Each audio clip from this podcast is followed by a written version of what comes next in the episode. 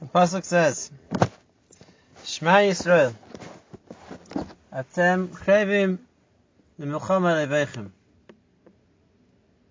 Listen, Yisrael, you are approaching a war against your enemies. In this week's parsha, we have the story of the Kohen called the Mashiach Milchama, and his job was to encourage the soldiers before battle. Klal Yisrael is marching out to war, and before the attack is launched, it's the job of the Kohen Mashiach Milchama, so to speak, to inspire the soldiers to fight.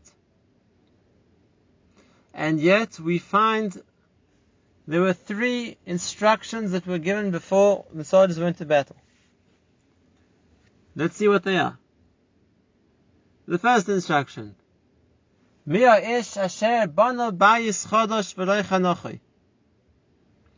is the man who has built himself a new house and hasn't yet had the chance to live in it? Let him return home. And who is the man, the second halacha? He's planted a vineyard and he hasn't yet had a chance to eat its fruits. And so too, let him return home. And lastly, Miya'ish, Asher Eiras Isha Lakacha, he has gotten engaged and not yet married his wife, he too should return home. And if we think about it for a moment, there's a really big question on this.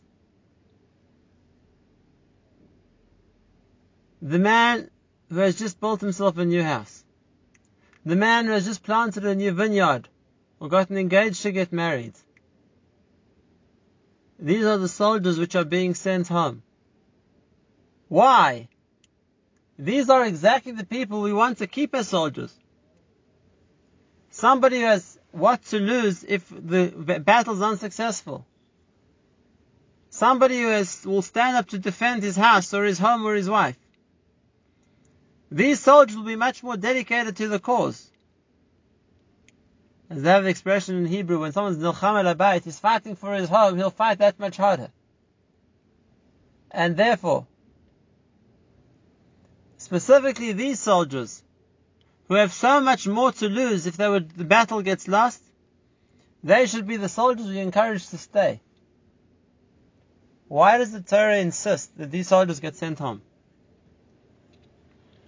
Why, so to speak, be veteran, give up our crack troops?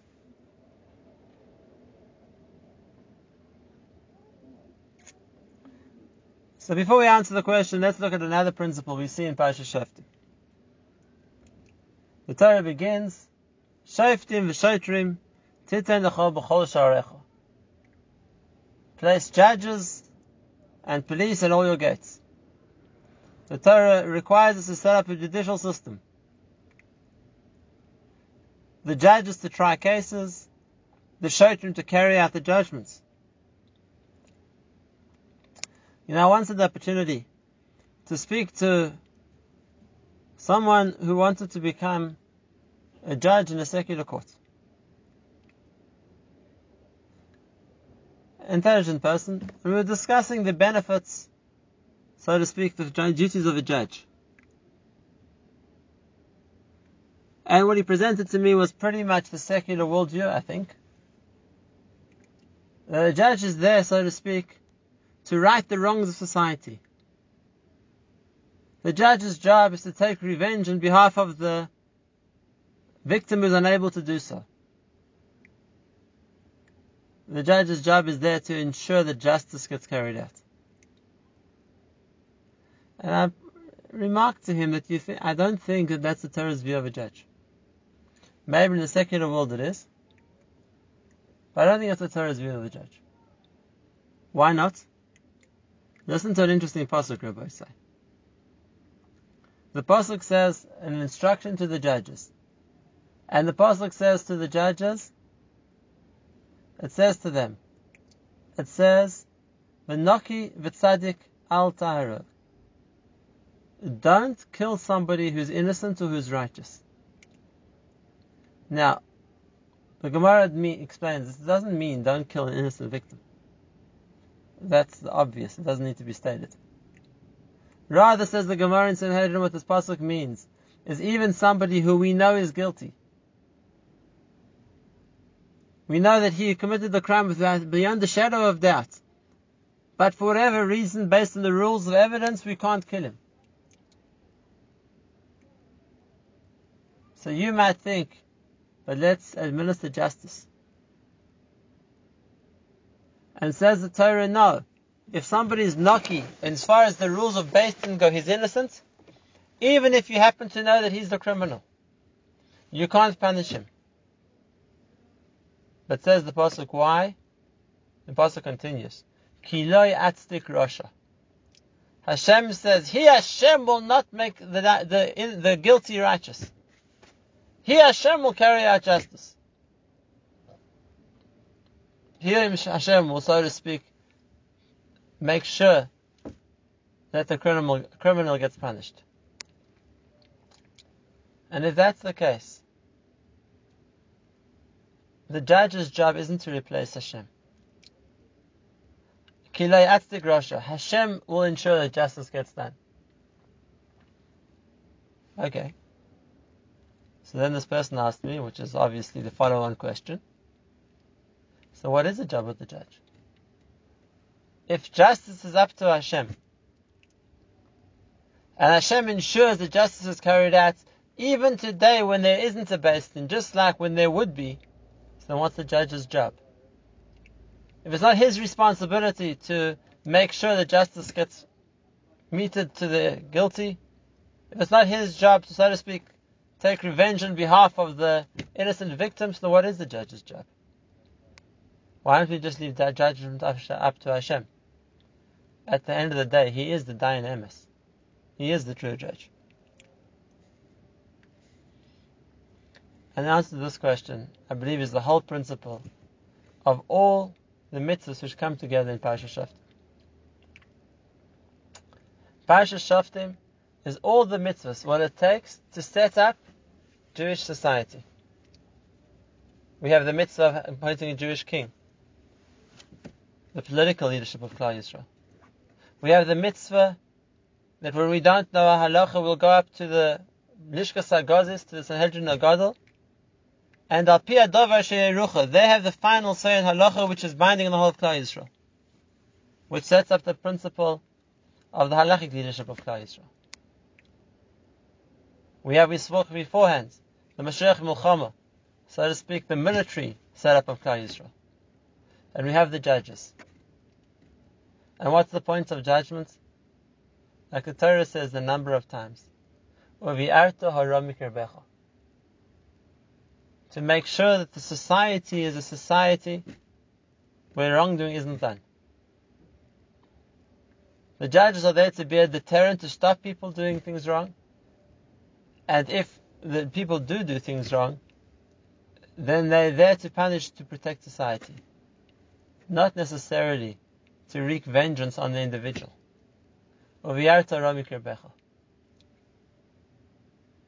And therefore, it's part of building a Jewish society. Just like in this week's parsha, we have the Arei Miklat. That there's a framework for this, for this person who kills accidentally to run and find refuge. And together it paints the picture of Jewish society. The king, the Sanhedrin, the army, the judges, the police force, are all factors in building what Jewish society is meant to be. And at this point, I want to share with you a beautiful Gemara on the pasuk in Shir Hashirim. The pasuk says in Shir Hashirim, Klal Yisrael addressing Hashem, and Klal Yisrael say to Hashem, Lecha doidi, come with me, my beloved. Neite asode, we'll go out to the field. Nolino bakfarim, we will sleep, so to speak, in the villages. Nire, we will see in Parcha HaGefen, if the grapes have begun to flower. Heineitzu Arimonim. the pomegranates have begun to, so to speak, grow its fruit. Sham eten is There I will show my affection for you. What's this meant to mean? Klal Yisrael is trying to express their love for Hashem and say, Hashem, come with me to the field. Let's see if the fruit has begun to blossom. That's a sign of our affection for you. And the Gemara in Eruvin on Daf Chaf Aleph Amud explains this pasuk. And the Gemara says, Klal Yisrael came to Hashem and say, HaKadosh Baruch Hu, I want you to witness our finest fruits. Ba'erech shevach b'nai u'b'naisai. The praise, the quality of my sons and daughters. And it goes to the different categories which make up Klal Yisrael. The Gemara talks about Imparcha Gefen and Bachura Yisrael. These are the young men of Klal Yisrael. Petach Asmadar, these are the young ladies of Israel. And Abasulat Israel. And the Gemara carries on. It talks about the Balei Mikra, those learning Chumash, and the Balei Mishnah, and the Balei Gemara. Klal Yisrael told to Hashem, HaKadosh Baruch Hu, come and see the Shevach, the beauty of Klal Yisrael. That's where Klal Yisrael collectively expresses its love for Hashem. Let's do the same thing. Let's take a detour for a moment. In the words of the Pasuk, go out to the fields to see the beauty of Klal Yisrael. Because we grow up and we live and we're part of a society of Klal Yisrael, maybe means we don't have time to focus on the uniqueness of the society of Klal Yisrael. But maybe now, beginning of Elul. It's a time to think about that. This week, Rosh Chodesh Elul, all the yeshivas, the yeshiva gdoilas, the yeshiva tanas all went back to learning again. I saw that they say in Eretz Yisrael that's about 20,000 bachrim in various yeshivas around the country going to learn.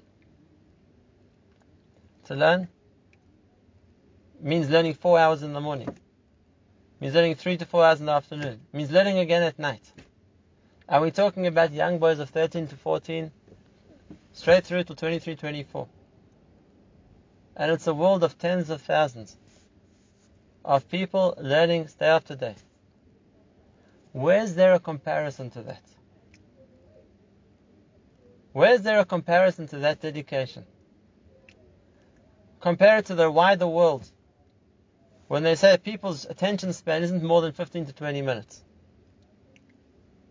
Where the syllabus of a school has to be structured around large gaps and breaks in between each lesson. But they can't expect people to focus too much on one thing. And they have to give free time, downtime, what they call. A two hour share every day. A four hour Seder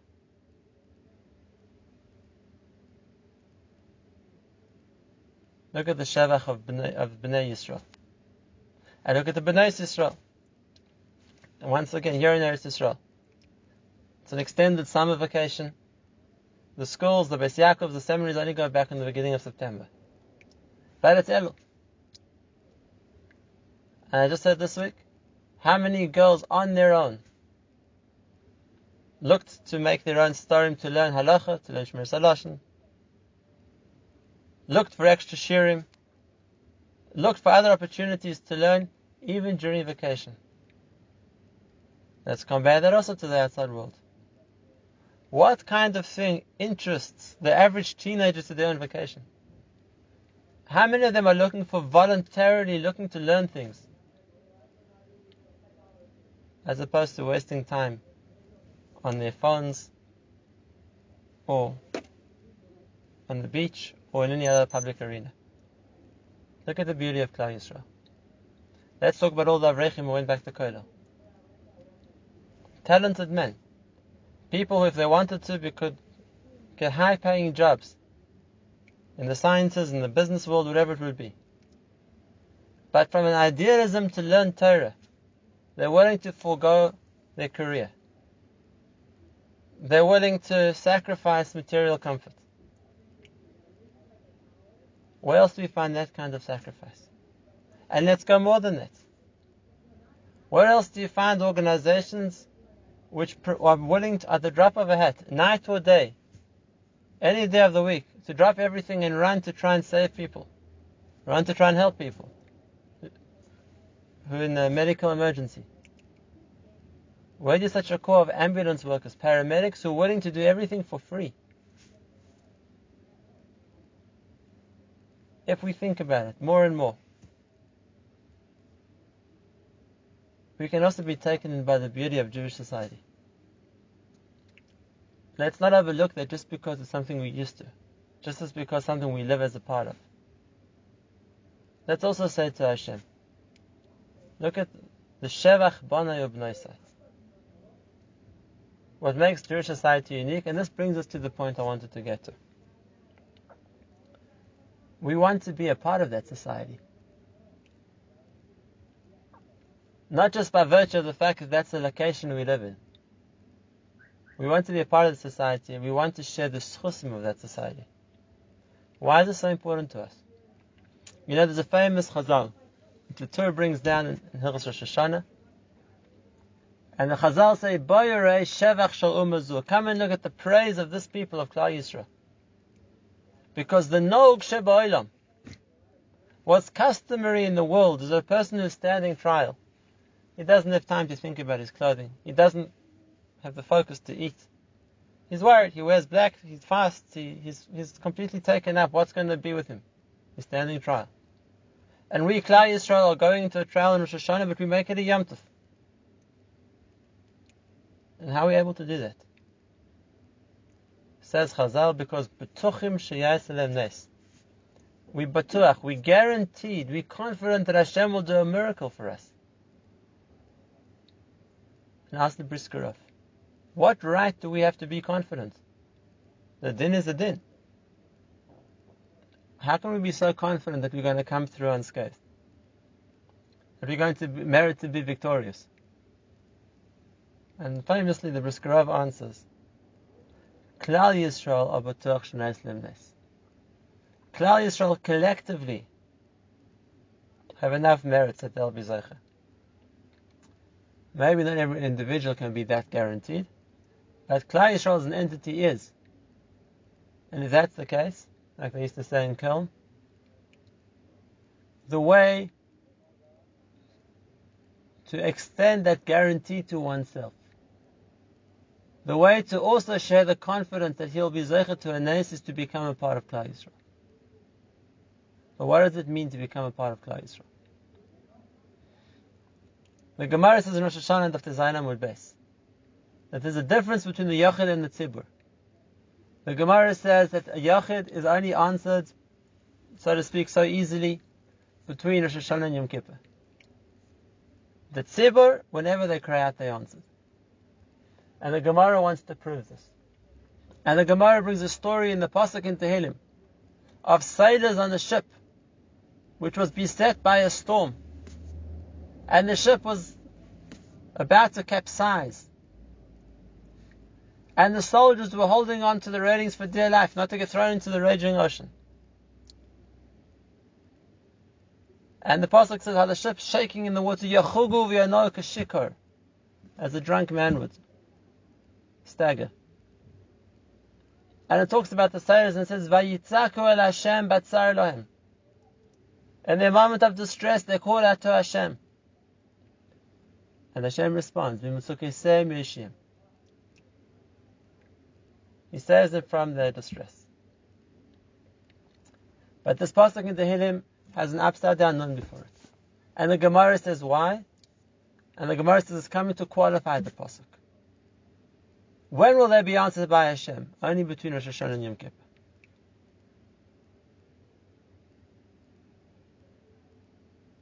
And the question that the Mefarshim ask.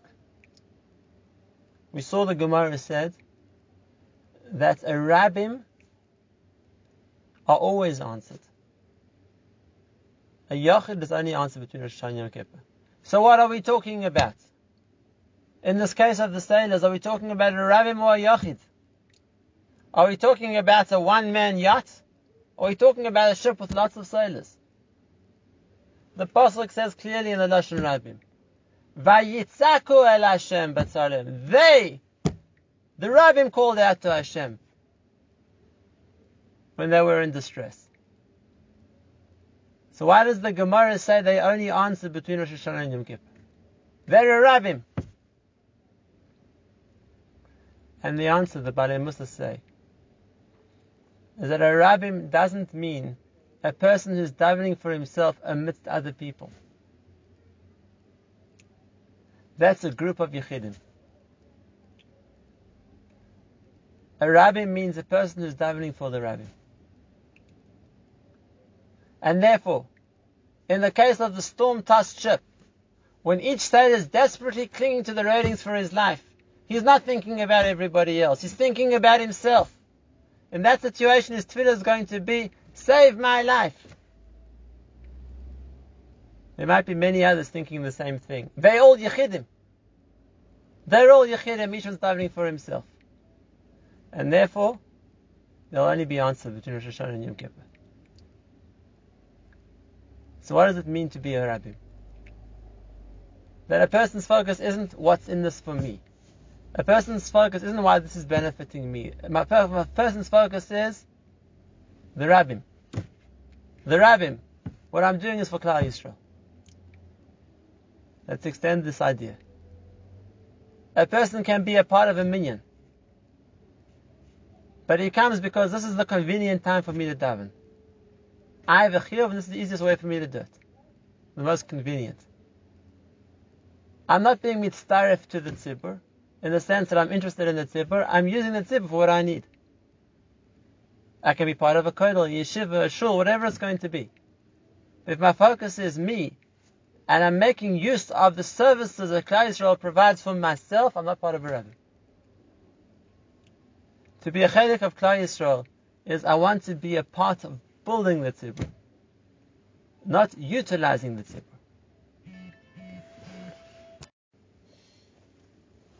That's how a person can share the shevach of the tzibur. A person is an active part in building the tzibur. He's not in it for himself, he's working for the tzibur. His focus isn't himself, his focus is the tzibur. And that's the case, Rabbi said, we understand this Yisod, and it's a tremendous Yisod. If that's the case, let's go back to the question we began with. And we ask the question, Klal Yisrael is going to battle. And the Kohen, who's meant to be preparing the troops for battle, what does he tell them? Shema Yisrael. Listen, Klal Yisrael. Listen as Israel, you're going to battle as a force of Klal Yisrael. And what's his readiness speech for battle? That anybody built a new house, planted a new vineyard, got engaged to get married, let them go home. And we ask the question, why? These will be the most dedicated soldiers. These are the ones prepared to sacrifice because they have too much to lose if the, if the battle gets lost. I'd like to suggest an answer. Let's look what the pasuk says, and let's notice that there's an extra phrase which the of the pasuk doesn't need. And the pasuk says, Who's the man who has built a new house and hasn't yet lived in it? Let him go home. Why? in case he dies in the battle. And some other man will get to live in it. Mia Ish not a kerem whose laid a vineyard hasn't yet had a chance to eat the fruit. Let him also go home.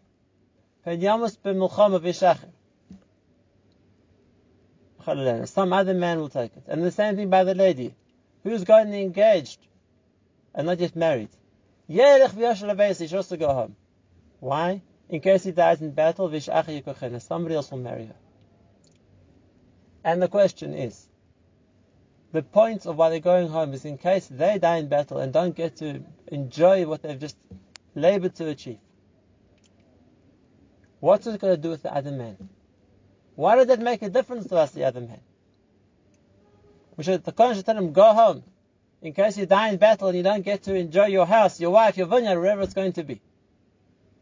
Whereas in each of the three cases, that he has to emphasize, and somebody else will take. And I think this is the answer to the question we asked before. Soldiers who have so much to lose are soldiers who would be more dedicated to the cause.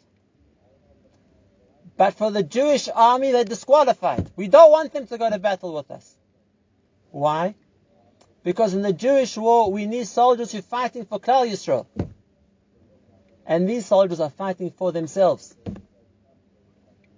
They're fighting for themselves that they shouldn't lose because some other Jew will take their field.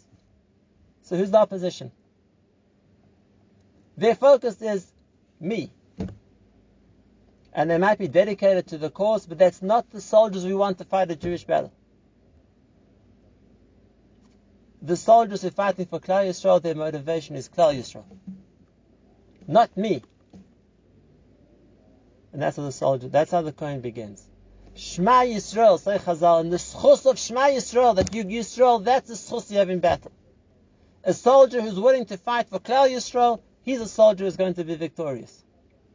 A soldier who's fighting for himself doesn't belong in the Jewish army.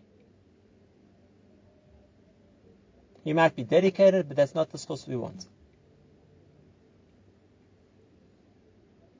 And if that's the case, we might not be soldiers going to battle. But we definitely are approaching Rosh Hashanah.